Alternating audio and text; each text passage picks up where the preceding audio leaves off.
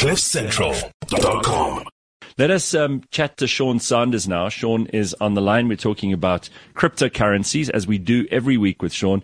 Jesus, Sean, what the hell happened yesterday, man? I saw Bitcoin drop to like $29,000 at some point, and Ethereum is floundering too. It's now at uh, 2016. What, what happened yesterday to get everybody in a flat panic? Morning, Gareth. Morning. It seems to be the Chinese crackdown that happened earlier this week. It seems to have just stemmed over, and you've had a lot of retail investors, that's everyday people like you and I, getting Yeah. a bit scared and selling off. But I think there's maybe another story actually playing out in the background here, which you're not seeing yet play out in the mainstream media. Yeah. Or it's certainly not being reported. Right. And that's you've got this crackdown happening in China, right? Which means that you've got most of the mining, about 60% of all Bitcoin's mining uh, that happens in China is now having to relocate to other regions around the world. Now, how do you relocate these massive mining farms? And when you think about a mining farm, you really do have to think about a building. Like you're talking Yeah. like a 20 story building having to be relocated of mining rigs and all the rest. You need to get quite a lot of capital in order to do that. So how do you get this capital? You're probably selling the Bitcoin, the cryptocurrency reserves that you have. So I think ah. you're seeing a lot of supply come into the market at once. And that's just been compounded with you know, fear, essentially, at the end So- of and people selling off their cryptocurrency. I mean, China is already not my favorite country because of, oh, you know, the small matter of a virus that's killed some three million people that they managed as badly as you manage a spaza shop if you're a drunk. But let's just um, look at China, for example, and, and, and just take very seriously for a second the fact that the Chinese government are, are very, very unhappy about Bitcoin because it's something they can't control. Um, this is something that perhaps you could use as a template for other governments too. Uh, but China is really showing their their hand here. They're showing what kind of um, of people the Chinese government, the Chinese Communist Party government, really are. They don't like the fact that there's some decentralized currency that people can trade in that isn't controlled directly by them. Um, is this just a is this just the tip of the iceberg, or is, is can China do a whole lot more to damage Bitcoin? And how do we recover from this? Ah, this isn't really new news. That's the funny thing is China's done this loads of times before. Yeah. I mean, you had the same sort of scare in 2017. You had the same sort of scare in 2019. And now you've got it again in 2021. You're going to see it again. China's going to clamp down. I mean, you can't have an idea of a decentralized peer-to-peer digital currency uh, that is literally opposing the idea of this digital one. So I don't know if a lot of people know about this, but China's probably leading the pack when it comes to launching their own digital currency.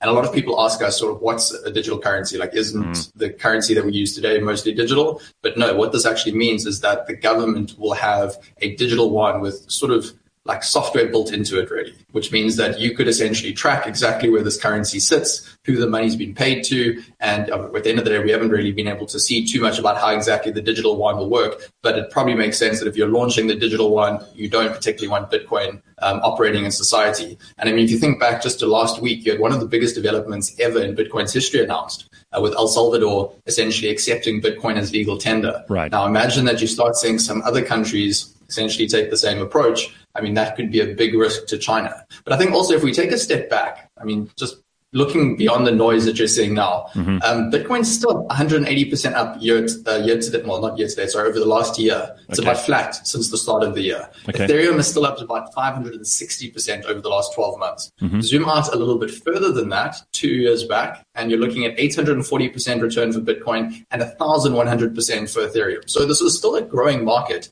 It's almost inevitable that you will see a pullback. I mean, this has been a sharp pullback, don't get me wrong. Yeah. But I think still you need to think about the bigger picture here. You're telling us that we have to have perspective about this, which I think is a very good way of looking at things. Okay, but why did Ethereum come under such pressure then?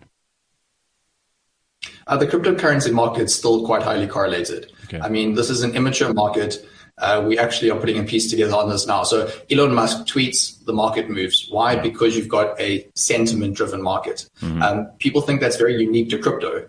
That's not really that unique to crypto. Think about it. The Federal Reserve comes out, they change interest rates, the entire bond market sells off.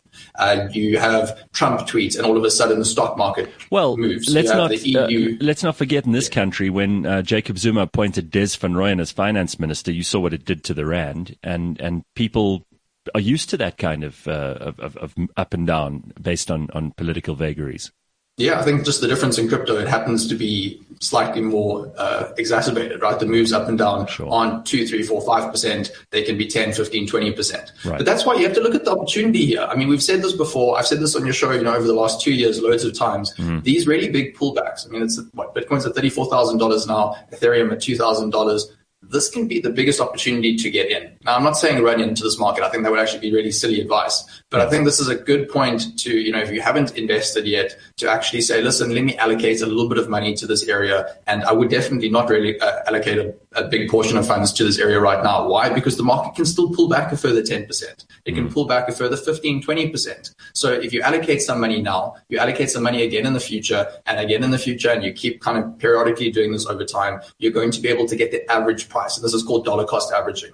So this is the way we recommend 99% of people go and invest in this market. And that way you can sleep well at night. It's not emotional investing and you're sort of getting the average price over a long period of time. And hopefully, you know, you, as we expect, the crypto market will continue to grow and this will end up being a hundred thousand dollar Bitcoin market in the next five to 10 years, which is still our thesis.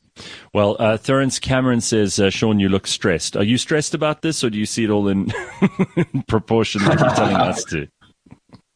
No, no, I'm not stressed about this. We've seen this before. We've seen much bigger pullbacks before. I mean, this is like the sixth or seventh pullback, uh, over 50% in crypto. Right. I think what you're seeing is just a Cape Town winter that is keeping me no. very pale. That's, so that, I'll be working on the mascara and all the jazz for the next, the next chat. And uh, Scott Campbell says the I'll see you at 100K Bitcoin crowd seem to have gone very quiet.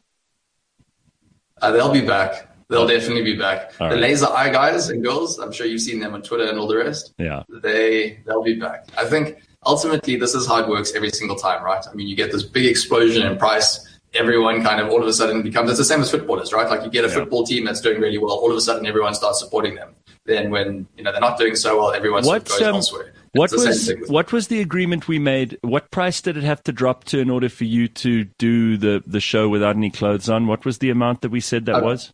I believe you said twenty thousand dollars. Okay, well, hopefully it doesn't get there for you, Sean, because it's also very cold, so that's not going to go well. I want you to know that this was the first time I started listening in the last five minutes. See, not everyone, uh, not, not, everyone's as excited as Sean and I are about uh, cryptocurrencies, but there we go. So cryptocurrency. You got the perfect, you got the perfect top yeah. for crypto, right? I mean, you've t- practically got like half of cryptocurrencies, sort of like spirit animals on your top. That's correct. You got the foxes. Oh, wow, you're right. Owls, yeah. Yeah I told you, I understand. I understand everything about crypto. Everything.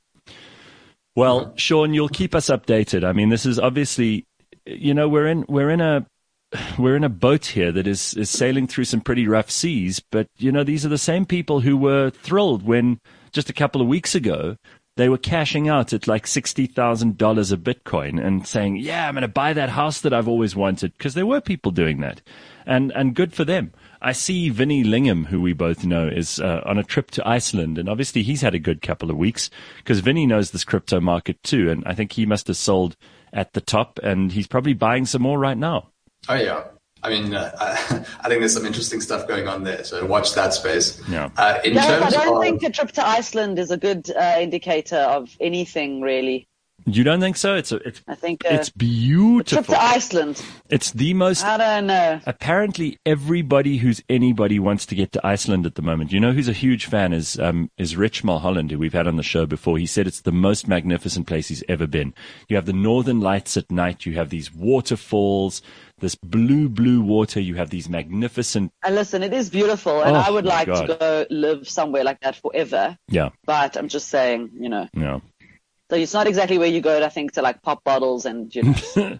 maybe, maybe that's maybe that's where the uh, guys. But I think one thing that's interesting to note, and I don't think anyone that's listening will actually go do this, but we've been on the show for a while, right? Go back in time and look at all the different, just like suppose the headlines or the headings of the different podcast episodes. Mm-hmm. And I mean, we've been through this on the podcast before, right? It was mm-hmm. like, oh, this is doing so well, and then mm-hmm. oh, it's not doing so well. I mean, and it's doing well. That's like just how yeah. this market works, right? Well, we need to know exactly what's happening, and you're the guy to tell us. Thank you very much, Sean Sanders. Good to talk to you, and we'll chat to you again soon. Cheers, guys. Thanks very much. Cool, man. You can, go, you can go along to bye, Red. Bye, bye, bye. You, you can go bye, there. You bye, see, she's doing the she's bye. doing the five Sorry. buys that Sia hates. Uh, Sia hates when people say bye a hundred times. Bye bye now. Um, Take care. You can find out more if you'd like to go to revix.com where Sean will, uh, with his team, give you all the updates. And you can also go on there and, and start to diversify your portfolio. You can buy a whole bunch of, of different uh, cryptocurrencies in an index, which they rebalance every single month.